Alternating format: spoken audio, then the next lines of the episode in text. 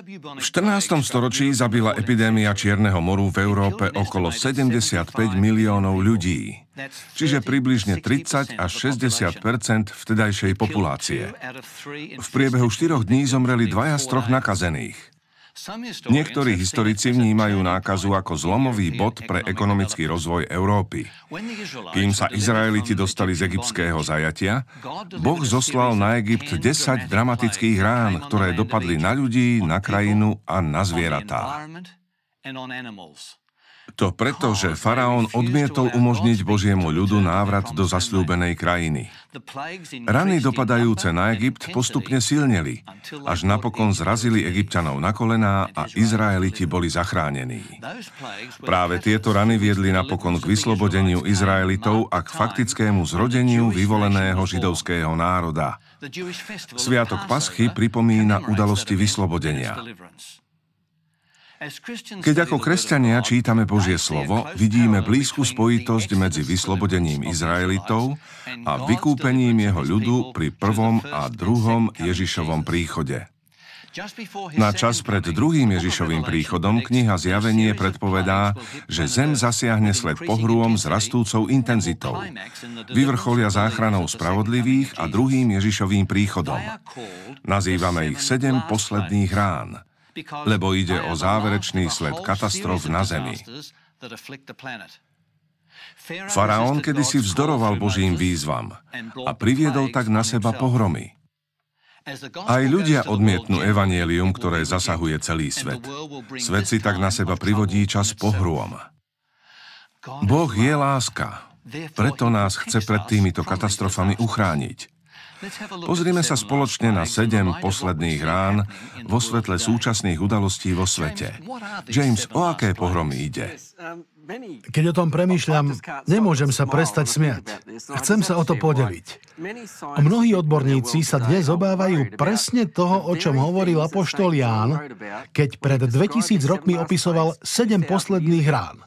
V tom vidím úžasné potvrdenie pravdivosti biblického posolstva. Poďme teda do 16. kapitoly knihy Zjavenie. Chcel by som predstaviť každú z tých siedmých pohrôm, o ktorých hovorí Biblia. Pripomínam, že vedci a premýšľajúci ľudia sa dnes obávajú presne toho, o čom pred 2000 rokmi písal Ján v Zjavení 16. Vo verši druhom sa hovorí o prvej rane. Čo to je? Na ľuďoch sa objavili zhubné vredy. A čo druhá rana z verša tretieho? More sa stalo akoby krvou z mŕtvoly a zahynulo všetko, čo žilo v mori. O tretej rane sa hovorí vo verši štvrtom. Rieky a pramene vôd sa zmenili na krv. Katastrofa, znečistenie všetkých vôd. Presne toho sa teraz obávame na celom svete. Štvrtá rana je opísaná vo veršoch 8 a 9, kde je naznačené, že sa odohrá čosi ako globálne otepľovanie a intenzita slnka bude ľudí doslova spaľovať. Vplyv 5. rany je opísaný ako veľká temnota. Čo bude jej príčinou? Neviem, či pôjde o nejakú svetovú vulkanickú pohromu alebo nukleárnu katastrofu. O šiestej rane sa hovorí vo veršoch 12 až 16. Opisuje často spomínaný boj na mieste Harmagedon, obrovskú bitku medzi dobrom a zlom. Siedma rana sa vo veršoch 17 až 21 opisuje ako posledné mohutné zemetrasenie a obrovské krúpobytie. Potom príde, preto sa usmievam, veľká záchrana. To, o čom sa píše v zjavení, je ako katastrofický film s pozitívnym záverom. Ježíš prichádza ako hrdina, záchranca, vysloboditeľ. Preto sa usmievam. David, predpovede o rôznych pohromách znejú desivo. Ako to vnímaš? Nemusí to byť desivé. Hovorili sme o posledných ranách, ale všimnime si tie prvé, ktoré sa spomínajú v Biblii a týkajú sa odchodu Izraelitov z krajiny útlaku.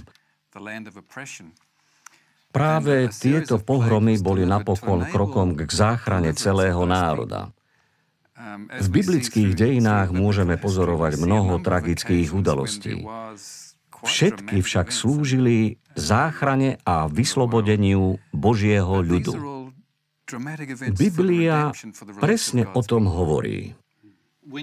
Existuje istá súvislosť medzi ranami spojenými s exodom a siedmými poslednými ranami, ktoré majú zasiahnuť zem pred Ježišovým návratom? Áno, existuje. Ak porovnáme posledné rany s pohromami, ktoré dopadli na Egypt, vidíme veľké podobnosti. A keď Mojžiš, veľký vodca izraelského národa, prednáša svoju reč zaznamenanú v 28. kapitole knihy Deuteronómium hovorí o vernosti zmluve a v súvislosti s ňou aj o požehnaní a prekliatí. Je zaujímavé, že keď porovnáme kliatby z Deuteronómia 28 s tým, čo sme videli v zjavení 16, uvidíme medzi nimi významnú podobnosť, ktorá naznačuje niečo dôležité. Kyle, ako podľa teba súvisia tieto rany s celkovým veľkým sporom? Vojnou, ktorá prebieha medzi dobrom a zlom. Áno, toto je veľmi dôležitá otázka. Boh pred každým súdom posiela varovanie. V našom seriáli opakovane zdôrazňujeme, že Boh je láska. Túži, aby mohli byť všetci zachránení, preto nás varuje. V knihe Zjavenie je od 6. verša 14. kapitoly zaznamenané záverečné Božie posolstvo tomuto svetu. Je to vlastne dobrá správa. Posolstvo sa začína vo verši 6. zmienkou o väčšnom evanieliu. Prvý aniel volá ľudí, aby sa vrátili k uctievaniu Boha.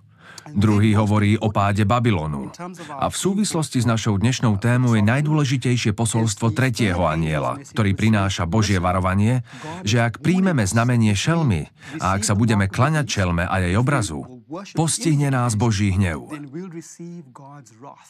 Takže posolstvo v zjavení 14 je varovným posolstvom, ktoré má pripraviť svet na druhý príchod Ježiša Krista. Je to evanielium, dobrá správa o spasení. Posolstvo sa týka poslednej doby a dôraz kladie na varovanie ľudí pred systémom, ktorý Biblia nazýva Babylon, ktorý sa stavia proti Bohu a jeho zákonom. Podľa čoho vieme, že ide o posledné posolstvo? Vrcholí totiž žatvou. V zjavení 14.14. 14. Tam je Ježíš predstavený ako syn človeka, ktorý má v rukách ostrý kosák a ide zozbierať úrodu zeme. To je jasne konečné posolstvo, dobrá správa.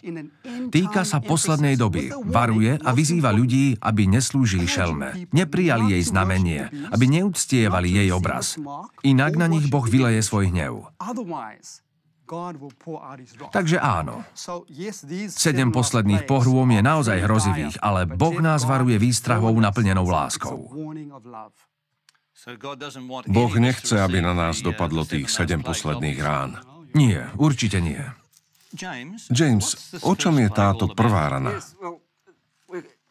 Vo všetkých pohromách môžeme hľadať duchovnú aplikáciu a uvažovať o vojne medzi dobrom a zlom. Na opise prvej rany ma uchvacuje, ako nás Boh zachraňuje. V zjavení 16.2 sa hovorí, že na ľudí prišli zhubné a zlé vredy. Ide tu akýsi celosvetový mor. Dnes by sme to nazvali pandémiou. Ale Boh má moc uchrániť svoj ľud od morovej katastrofy, ktorá dopadne na celý svet. V nedávnom čase sme boli napríklad svetkami vtáčej chrípky a rôznych iných druhov chrípok. Ale Boh má moc nás ochrániť. Je akoby veľkým dodávateľom vakcín. A ak by nebolo nič iné, prečo by som chcel poznať Boha, tak potom preto, že neznášam ihly. Áno, raz príde katastrofa takých obrovských rozmerov, že lekári nebudú môcť ľudí zachrániť. A ak nepomôžu ani lekári, potom potrebujeme Boha. V Biblii čítame, že prvý aniel vylial čašu na zem a na ľuďoch sa povyhadzovali zlé vredy. Pozrite, rád užijem penicilín. Rád užijem každý lekármi vynajdený liek proti vírusom či baktériám. Ale nastane čas, ktorého sa už dnes lekári boja. Objaví sa nejaký neliečiteľný supervírus alebo superbaktéria, odolná aj voči najmodernejším antibiotikám. A Biblia hovorí, že keď ľudia vyčerpajú všetky možnosti, vstúpi do situácie Boh. Určite budem chcieť, aby sa postavil na moju stranu. David, povedz nám o druhej rane. Je zaujímavé, že ide o symboly. Rana je opísaná ako krv mŕtvého človeka. Umelci niekedy vyjadrujú túto ranu červenou. Nehovorí sa tam však o červenej, ale o farbe krvi mŕtvého človeka. A tá je takmer čierna. Keď vyhynú moria, planéta neprežije. A čo robíme so Svetovým oceánom? Stačí sa pozrieť, ako to vyzerá pri pobreží rozvojových krajín. Smetisko a žumpa. Všetko sa vyhadzuje do riek a postupne sa to dostane do morí. A v rozvinutých krajinách plavíte sa po mori a obklopujú vás áre a hektáre odpadu. Je to veľmi smutný obraz. Ako však povedal James, je zaujímavé, ako sa to všetko naplňa. Hoci predpoveď zaznela pred 2000 rokmi. Spomínate si na obrovskú ropnú škvrnu v Mexickom zálive pri pobreží Spojených štátov?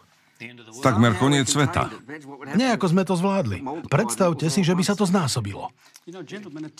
V tejto súvislosti mi napadá text zo zjavenia z 11. kapitoly, kde sa v druhej časti 18. verša hovorí, že prišiel čas skazy tých, ktorí kazia zem.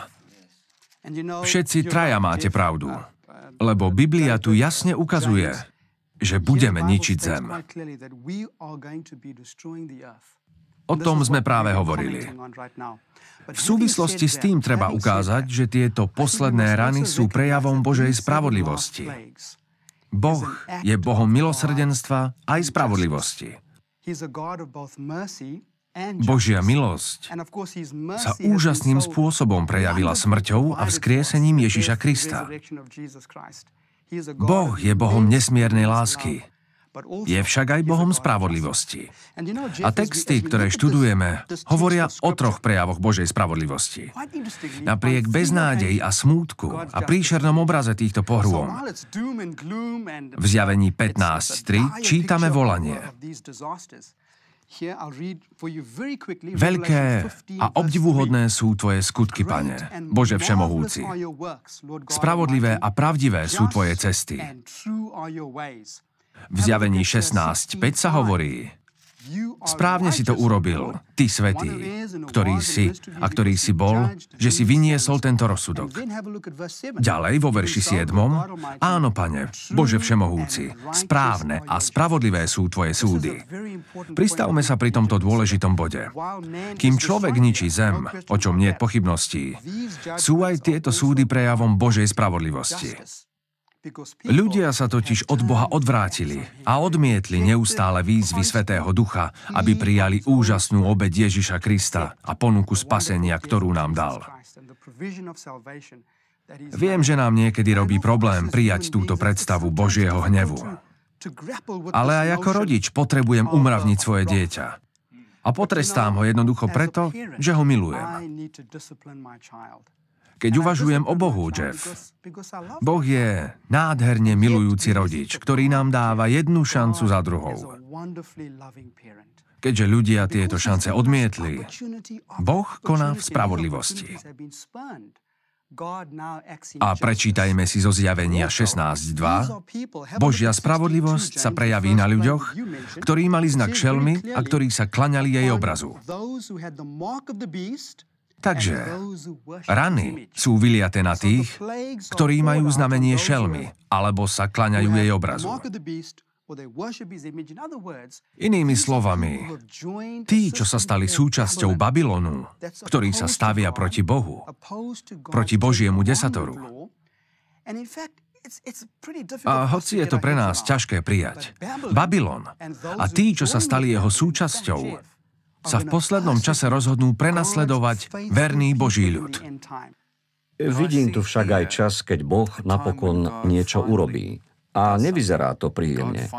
Ale Čo je v dnešnom svete príjemné, keď vidíme toľko zločinov, ktoré vedú ľudí k tomu, aby volali na Boha a prosili ho o vyslobodenie? Boh zatiaľ nerobí nič, lebo chce všetkých viesť k otázke, či je s nami a s našim životom všetko v poriadku. Ide západná civilizácia po správnej ceste, keď smeruje k tomu, že odmietne Boha a vyhodí ho von oknom? Je v poriadku, keď za bláznou označujeme tých, čo začnú veriť v niečo duchovné? Boh v tejto kapitole zasahuje a hovorí, čo je veľa, to je veľa. Stačilo. Niečo s tým urobím. Áno. A veď sa len pozrime, ako sme posadnutí materializmom a chamtivosťou. Ľahostajnosť k Bohu nás priviedla k sebeckosti, k nerešpektovaniu našej planéty, vodných zdrojov a pôdy. Máme strach z globálneho oteplovania, čo nás vedie k štvrtej rane, ktorá ukazuje, že ľudia budú pálení ohňom. A čítame, že ľudí spaľovala veľká horúčava. My o tom dnes hovoríme a strachujeme sa. A pre mňa je to, ako by Boh hovoril, je to naozaj to, čo chcete? Hovoríme teda, že spomínané rany sú vlastne len dôsledkom toho, že ľudia sa odvrátili od Boha. Vo vzbure. Áno, Ježiš povedal, ja som prišiel, aby mali život a to v hojnej miere. Ale ak sa ľudia odvrátili od života v plnosti, aká možnosť im zostala? Musíme byť opatrní a verní textu, tak ako sme to robili v našom seriáli.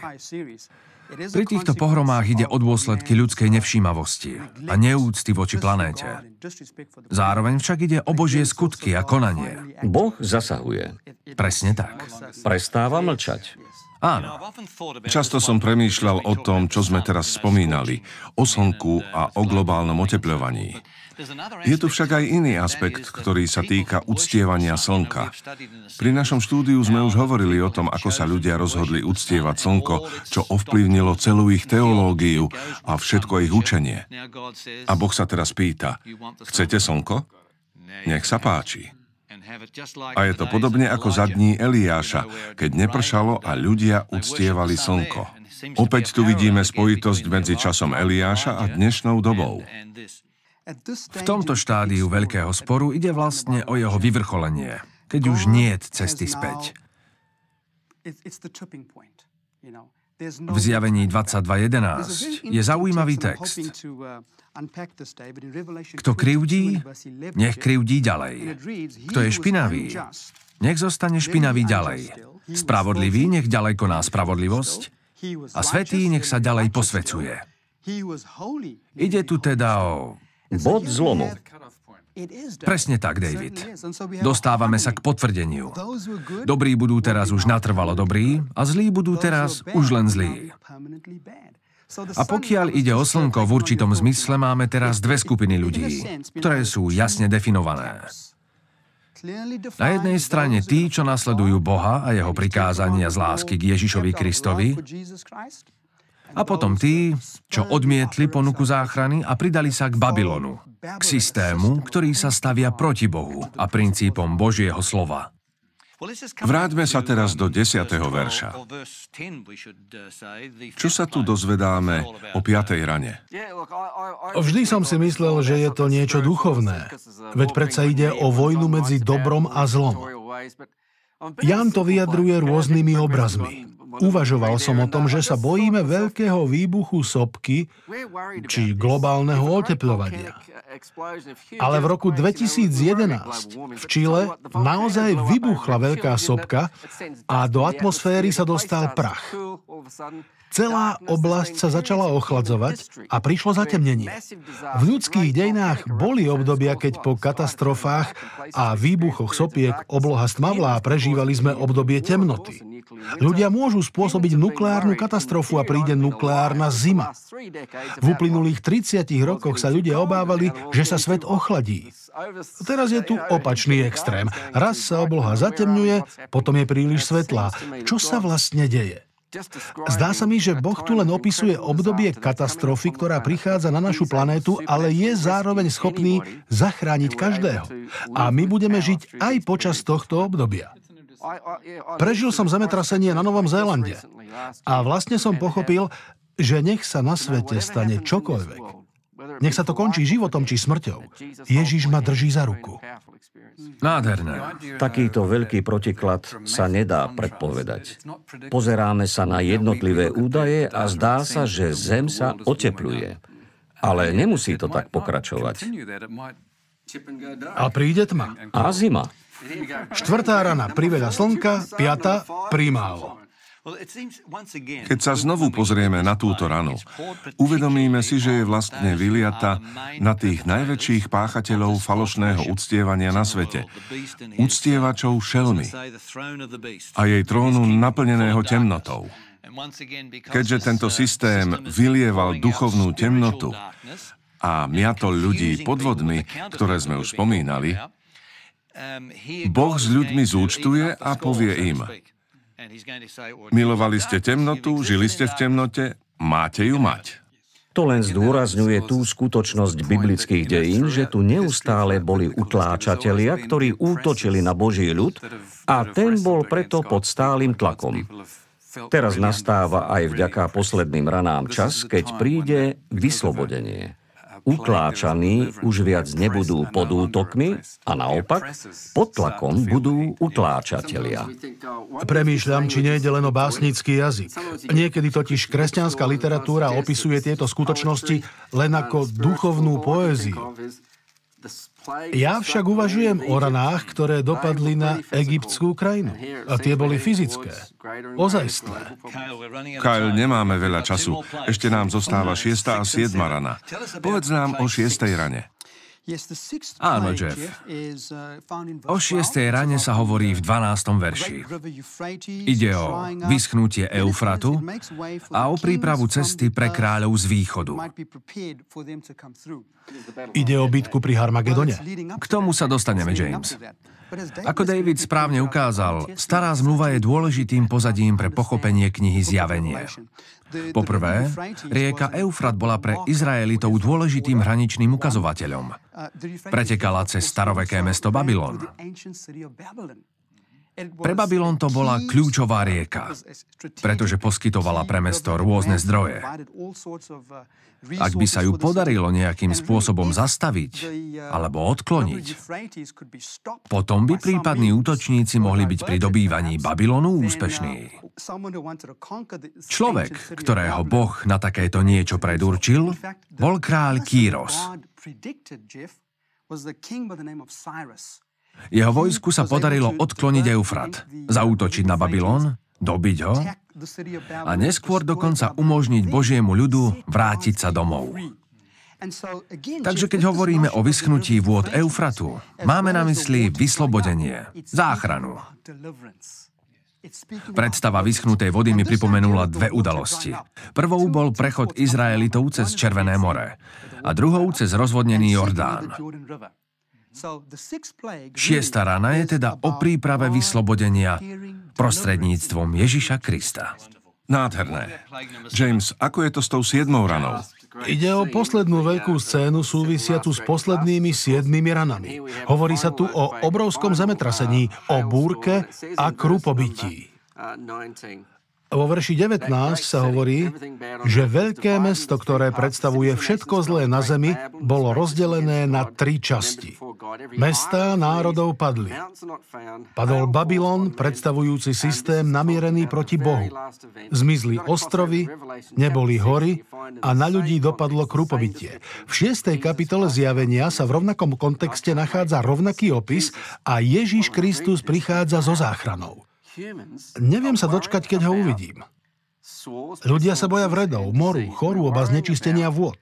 Bojíme sa slnka a oteplovania. Musíme počítať s rýchlo sa meniacimi extrémami počasia. Hovorí sa tu o temnote a máme strach, keď sa hovorí o vojne medzi dobrom a zlom. Preto potrebujeme záverečné vyslobodenie na mieste Harmagedon. Potom sa tu opisuje záverečné veľké zemetrasenie.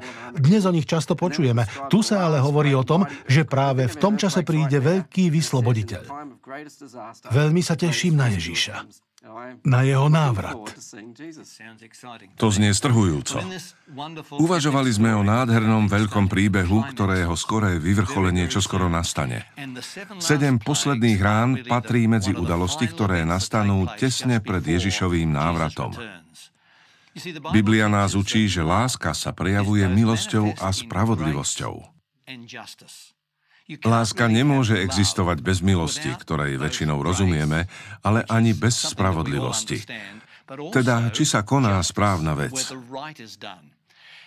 Biblia hovorí, že každý človek na tejto zemi musí urobiť rozhodnutie. Môžeme sa rozhodnúť buď robiť to, čo od nás chce Boh, alebo sa môžeme postaviť na stranu šelmy a znášať dôsledky toho, že sme sa rozhodli nenasledovať Ježiša. Sedem posledných rán je dôsledkom konania tých, ktorí sa rozhodli Ježiša nenasledovať. A ako hovorí Biblia v zjavení 15. a 16. kapitole, súd napokon prináša vykúpenie. V zjavení 18 sa nachádza nádherný text, ktorý ukazuje Ježišovo milosrdenstvo a jeho lásku. V zjavení 18.4 sa hovorí a počul som iný hlas volať z neba. Hovorí tu teda Boh. Výjdi z neho, ľud môj, aby ste nemali účasť na jeho hriechoch a nedostalo sa vám z jeho rán. V týchto slovách sa dá započuť Boží hlas naplnený súcitom, ktorý volá Ľud môj, výjdite z neho. Boh nechce, aby niekto z ľudí trpel spomenutými ranami. Povedal nám to už vopred, aby sme si uvedomili dôsledky našich rozhodnutí. Boh nás dnes svojim milujúcim volaním láskavo pozýva, aby sme sa mu odovzdali a spojili svoj život s tými, ktorí sú verní Ježišovi a zachovávajú jeho prikázania. Modlím sa, aby Boh každému z nás pomohol urobiť v srdci rozhodnutie nasledovať Ježiša a jeho učenie. Ježiš totiž nevýslovne túži po našej vernosti. Skloňme svoje hlavy na modlitbe. Náš úžasný nebeský Otec, ďakujeme Ti za Tvoje láskavé pozvanie, ktoré si nám dal. Vždy predtým, než pošleš na zem súdy, najprv nás varuješ. Varuješ nás a zároveň vo svojej láske a vo svojom milosrdenstve plačeš. Prosím, nerozhodnite sa zle. Rozhodnite sa pre mňa. Rozhodnite sa správne. Pane, prosím ťa dnes, aby každý divák, nech je kdekoľvek, či už sedí a počúva, alebo pritom niečo robí, cítil, ako k nemu prehovára Boží duch, aby ťa nasledoval. Požehnaj nás na záver, zachovaj nás verných a požehnaj nás pri ďalšom štúdiu. Prosím v Ježišovom mene. Amen. Slovenskom znení účinkovali Ivo Gogál, Peter Kolárik, Juraj Predmerský a Daniel Ratimorský. Spolupracovali Bronislav Šoš, Betty Turčanová, Erika Janušková, Rudolf Nať, Jaroslav Patráš, Miroslav Danihel, Martin Galanda a Pavel Gejdoš. Slovenské znenie vyrobilo Štúdio Nádej.